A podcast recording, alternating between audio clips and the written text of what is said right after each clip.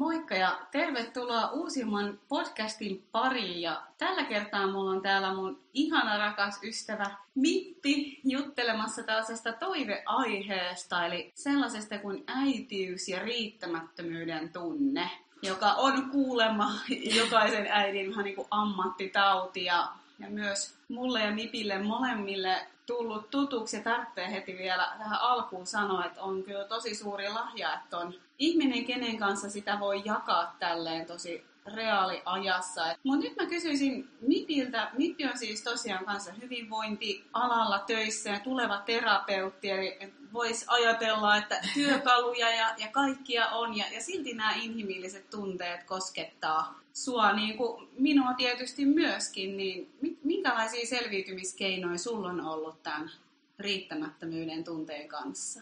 Joo, tässä vitsailtiin tuossa ennen kuin laitettiin rek päälle, että tässä on ollut allekirjoittanut riittämätön äiti jo vuodesta 2017 helmikuusta, että oma lapsi on puolivuotias ja kyllä se oli aika yllättävää, että mitä kaikkea tunteita sieltä alkoi puskemaan pintaan sen jälkeen, kun hänet ulos puskin. Ja kuinka nopeasti myös tuli se riittämättömyyden tunne. Mistä tietenkin oli paljon lukenut ja siitä oli ihmiset varoitellut. Mä luulen, että se oli ehkä vähän semmoinen, mihin pysty varautumaan jossain mielessä, että sekin saattaa ajoittain itsessä esiintyä, mutta kyllä se vähän yllätti, että kuinka voimakkaalta se tuntuu. Ja vastaus tuohon sun kysymykseen, niin, niin, niin jossain mielessä se, että et itse on alalla ja tietenkin näitä erilaisia valmennus- ja terapiajuttuja on mm. opiskellut, niin auttoi kyllä siinä mielessä, että tämä on tämmöisiä erilaisia elämisen ääniä samalla. Joo, meillä on täällä tosiaan vauvat mukana ja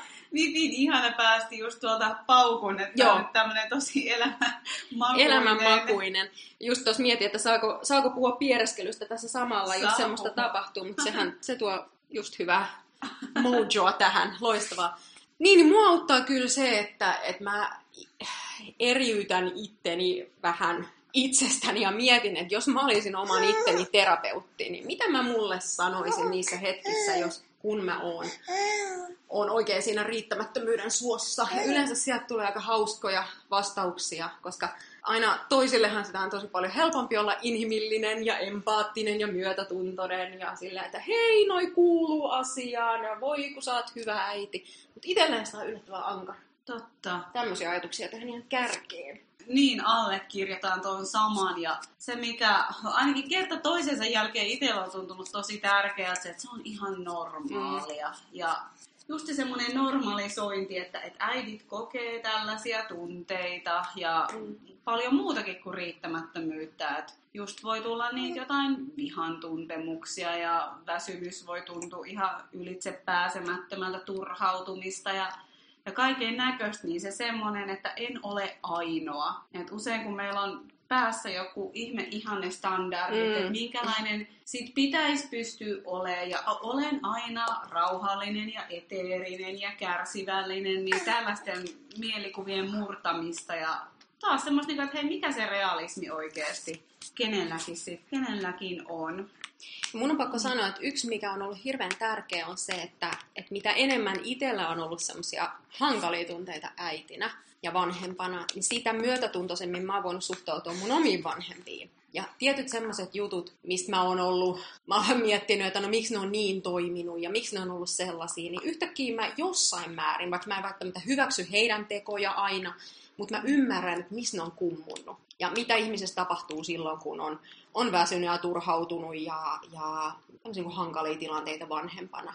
Niin se on ollut itse asiassa yllättävän tärkeä mulle. Kyllä, allekirjoitan tuon saman. Ja niinhän sitä usein sanotaan, että lapsi nostaa esiin ne semmoiset omat lapsuuden jutut, että ne saa mahdollisuuden tulla käsittelyyn ja ja vaikka sitä työtä olisi jo aiemminkin paljon mm. tehnyt, niin kyllä ainakin itsellähän sellaisia yllättäviä asioita nousi, mutta nimenomaan se, se ymmärryksen kautta, että okei, mm. että, että minä olen vaan ihminen ja hekin olivat vain niin, niin. ihmisiä tyylillä. Ja tuli tuosta oikeastaan mieleen se semmoinen mun lempisana turvallisuus, mistä mm. ollaan sunkinkaan paljon puhuttu, että, että molemmilla on tärkeimpiä asioita koko vanhemmuudessa, että saisi semmoisen turvallisen kiintymyssuhteen Joo. ja olla turvallinen omalle lapselle, niin mun mielestä semmoinen inhimillisyys ja riittämättömyyden hyväksyminen siinäkin, että, että vaikka miten siihen pyrkii, niin mä oon siinä epäonnistunut mm. monia kertoja jo. Ja, niin. tuun, ja tuun varmasti epäonnistuu. Että samalla, kun se on semmoinen iso, tärkeä arvo, niin se ei ole semmoinen pakkomielteinen puristan Joo. mailaa liian tiukasti tyyppinen juttu, niin onko sulla tähän turvallisuuskohtaan jotain ajatuksia?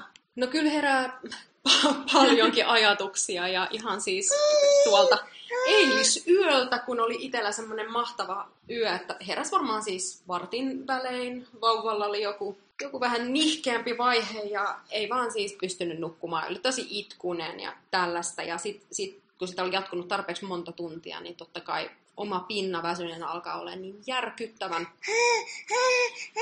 lyhyt. Ja, ja kun alkaa tulee niitä siis ihan raivoisia ajatuksia, että just kun sain siitä unen päästä kiinni ja taas se herää vonkumaan ja vinkumaan ja, ja sitten kun niitä hankalia ajatuksia tulee, niin mä, mä voin ihan myöntää, että mun ensimmäinen reaktio on silloin ihan järkyttävä syyllisyys. Että miten mä voin ajatella tälleen, miten mä voin suuttua pienelle viattomalle lapselle. Ja se ei tee mitään väärin, sillä on jotenkin huono olo. Siksi se itkee. Mutta sitten aamulla mä jotenkin hieman prosessoin tota eilisyötä, niin, niin tuli vaan semmoinen olo, että ei vitsi, että taas kerran, että oli hankalaa, mä selvisin. Ja voi olla kaiken näköisiä ajatuksia mihin tahansa juttuun liittyen, ja just niitä raivon ja vihan tunteita. Ja sitten taas voi muistuttaa siitä, että tärkeintä on se, että mä en vaikka niin toimi sen vallassa jotenkin hänelle haitallisella tavalla, tai niin kuin, että voin valita, etten ole väkivaltainen, voin valita, etten huuda. Ja tietenkin välillä käy sillä lailla, että sitä suuttuu, ja niin kuin mekin ollaan puhuttu, että välillä sille pienelle vauvallekin ärähtää, taasko sä Ja voiko silloin tehdä mitään muuta kuin antaa itsellensä anteeksi ja jotenkin ymmärtää, että, että nyt kuppi meni nurin ja ensi kerralla, ensi kerralla paremmin ja, ja sitten toisaalta taas jossain vaiheessa kuppi taas menee nurin ja tulee niitä ärähdyksiä tai suutahduksia. se kuuluu valitettavasti myös tähän halusta tai ei. Näin mä ajattelen. Nimenomaan, nimenomaan. Mulla tulee myös mieleen sellaiset itseni rauhoittelu, Joo. taidot, joita on siis silleen, no aina ollut aika voimakkaasti tunteva ja varsinkin sellaiset vaikeat, kipeät tunteet, on se sitten niinku suru tai viha tai pettymys, niin ne tuntuu tosi voimallisilta.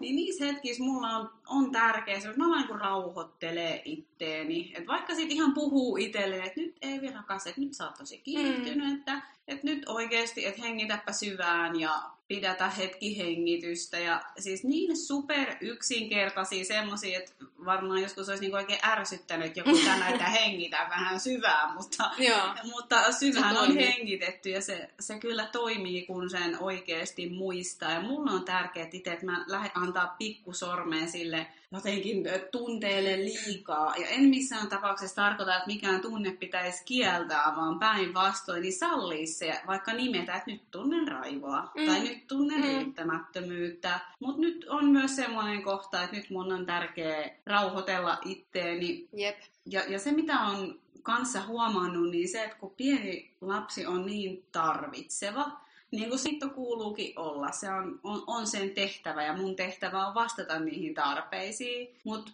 samalla on sekin asia, että ihan jokaiseen tarpeeseen aina ei kykene vastaamaan ainakaan sillä nopeudella, mitä mm. toinen haluaisi. Niin se herättää itsessä sellaisen voimakkaan avuttomuuden ja että et vaikka mä mitä teen, niin, niin se ei riitä. Joo. Ja se on iso peili myös niistä omista tarpeista ja siitä, että mäkin kaipaan välillä syliä tai läheisyyttä ja, ja rauhoittelua. Ja, ja jos mun ei satu ole lähellä ihmisiä, ketkä voi mulle sitä sen kaltaista tukea antaa, niin sitten mä voin harjoitella sen antamista itse itselleni. Mm. Mutta ne semmoiset niinku omat tarpeet on tullutkaan sen lapsen tarvitsevuuden kautta vielä jotenkin paljon selkeämmin näkyville. Mm. Niin onko sulla, miten tämä tämmöinen oma tarvitsevuusteema tullut äitiydessä vastaan?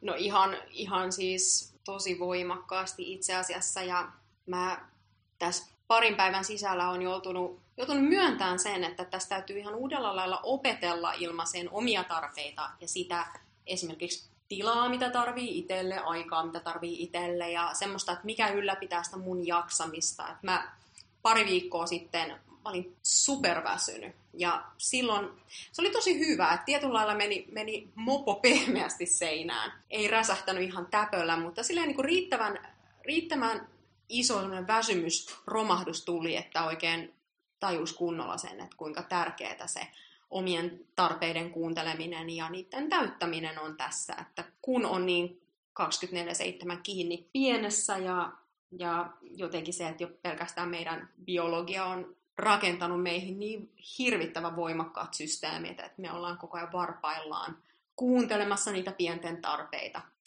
Ja mä jotenkin ajattelisin, että osa, osalle ihmisistä se on ehkä vähän helpompi ilmaista niitä omia tarpeita ja, ja täyttää niitä, ja toiset taas joutuu vähän enemmän niin opettelemaan sitä, että miten sitä tehdään. Ja siihen on tietenkin monia syitä, että, että jos ei lapsena välttämättä ole tullut kohdatuksi niiden omien tarpeiden kanssa, tai ei ollut lupa välttämättä pyytää, tai tälleen, niin, tai ei ollut kotona vaikka tilaa sille nähdyksi tulemiselle, niin, niin kyllä sitä moni joutuu aikuisena opettelemaan.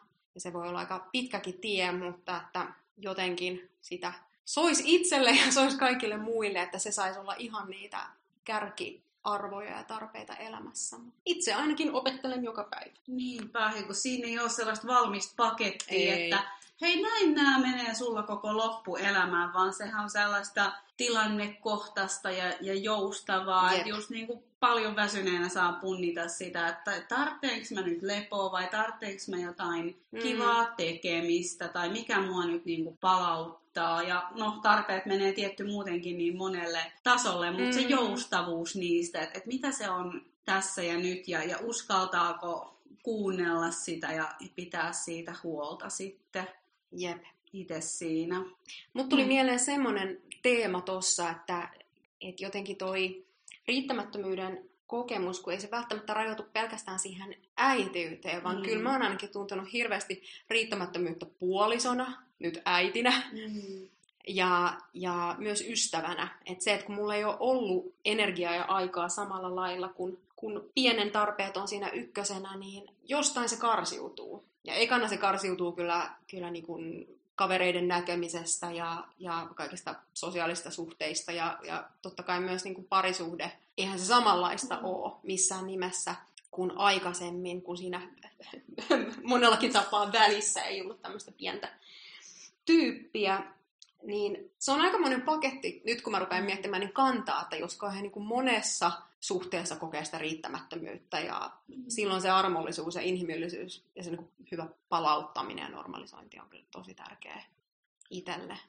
Todellakin, ja se, että on niin kuin tosi herkässä tilassa. Niin. Varmasti niin kuin äitinä tietysti aina. Et onhan se oikeasti ihan mieletön kaunis tehtävä ja, ja vastuu, että saat niin kuin jonkun elämän vähän niin kuin ensimmäinen opettaja. Yep. Et iso vastuu ja, ja herkkä aihe ja siinä niin kuin vääjäämättä tulee tekemään niitä mokia ja virheitäkin. Tai asioita, joita varmaan niin kuin myöhemmin miettii, että nyt tekisin toisin, niin just mm. niin kuin sä mm. sanoit, se semmoinen armollisuus ja anteeksi anto itselle. Ja, ja kyllä tekee mieli taas sanoa, että se jakaminen, ettei jää yksin niiden mm.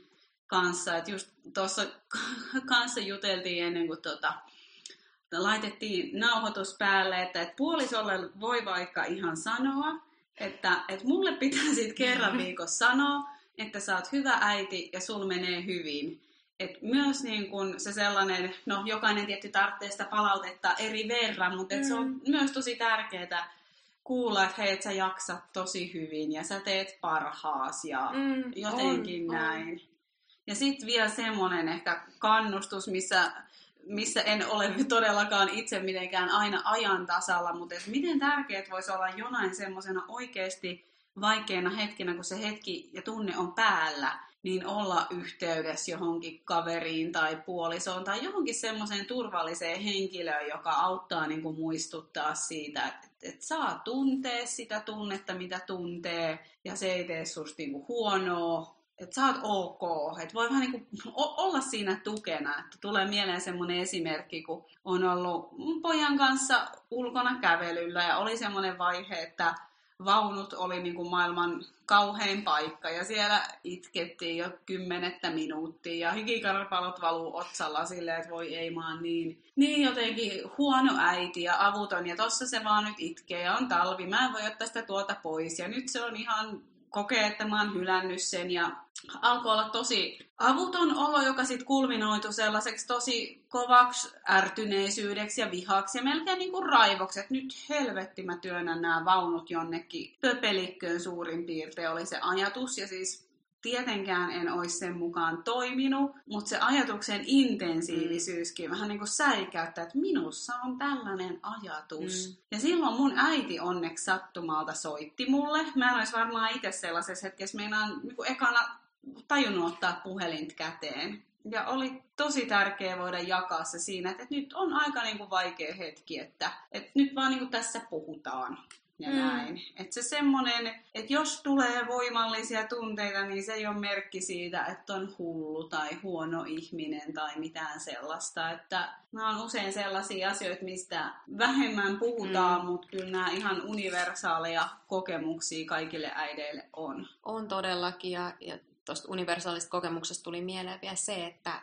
mä uskon, uskon vahvasti, enkä pelkästään usko, että kyllä tiedekin aika lailla siinä taitaa taustalla olla vahvistamassa sitä, että, että, että me ollaan niin eläimellisiä silloin, kun me ollaan vanhempia ja silloin, kun meistä tulee äitejä. Ja tästäkin me ollaan jonkin verran puhuttu, että mitä kaiken näköistä kun aktivoituu yhtäkkiä itsessä, minkälaisia vaistoja, suojeluvaistoa, minkälaisia ihan semmoisia uusia kokemuksia, siis sekä hyviä että huonoja, mutta niin kuin vähintään erilaisia. Ja, ja se, että, että kun me tämmöiset länsimaiset ihmiset, me ollaan aika kaukana monesti siitä meidän, meidän vähän niin kuin primitiivisemmästä puolesta. Ja sitten kun yhtäkkiä tulee niin kuin todella primitiivisiä reaktioita, vaistoja pintaan vaikka äitiyden myötä, niin voi niin kuin oikeasti säikähtää sitä.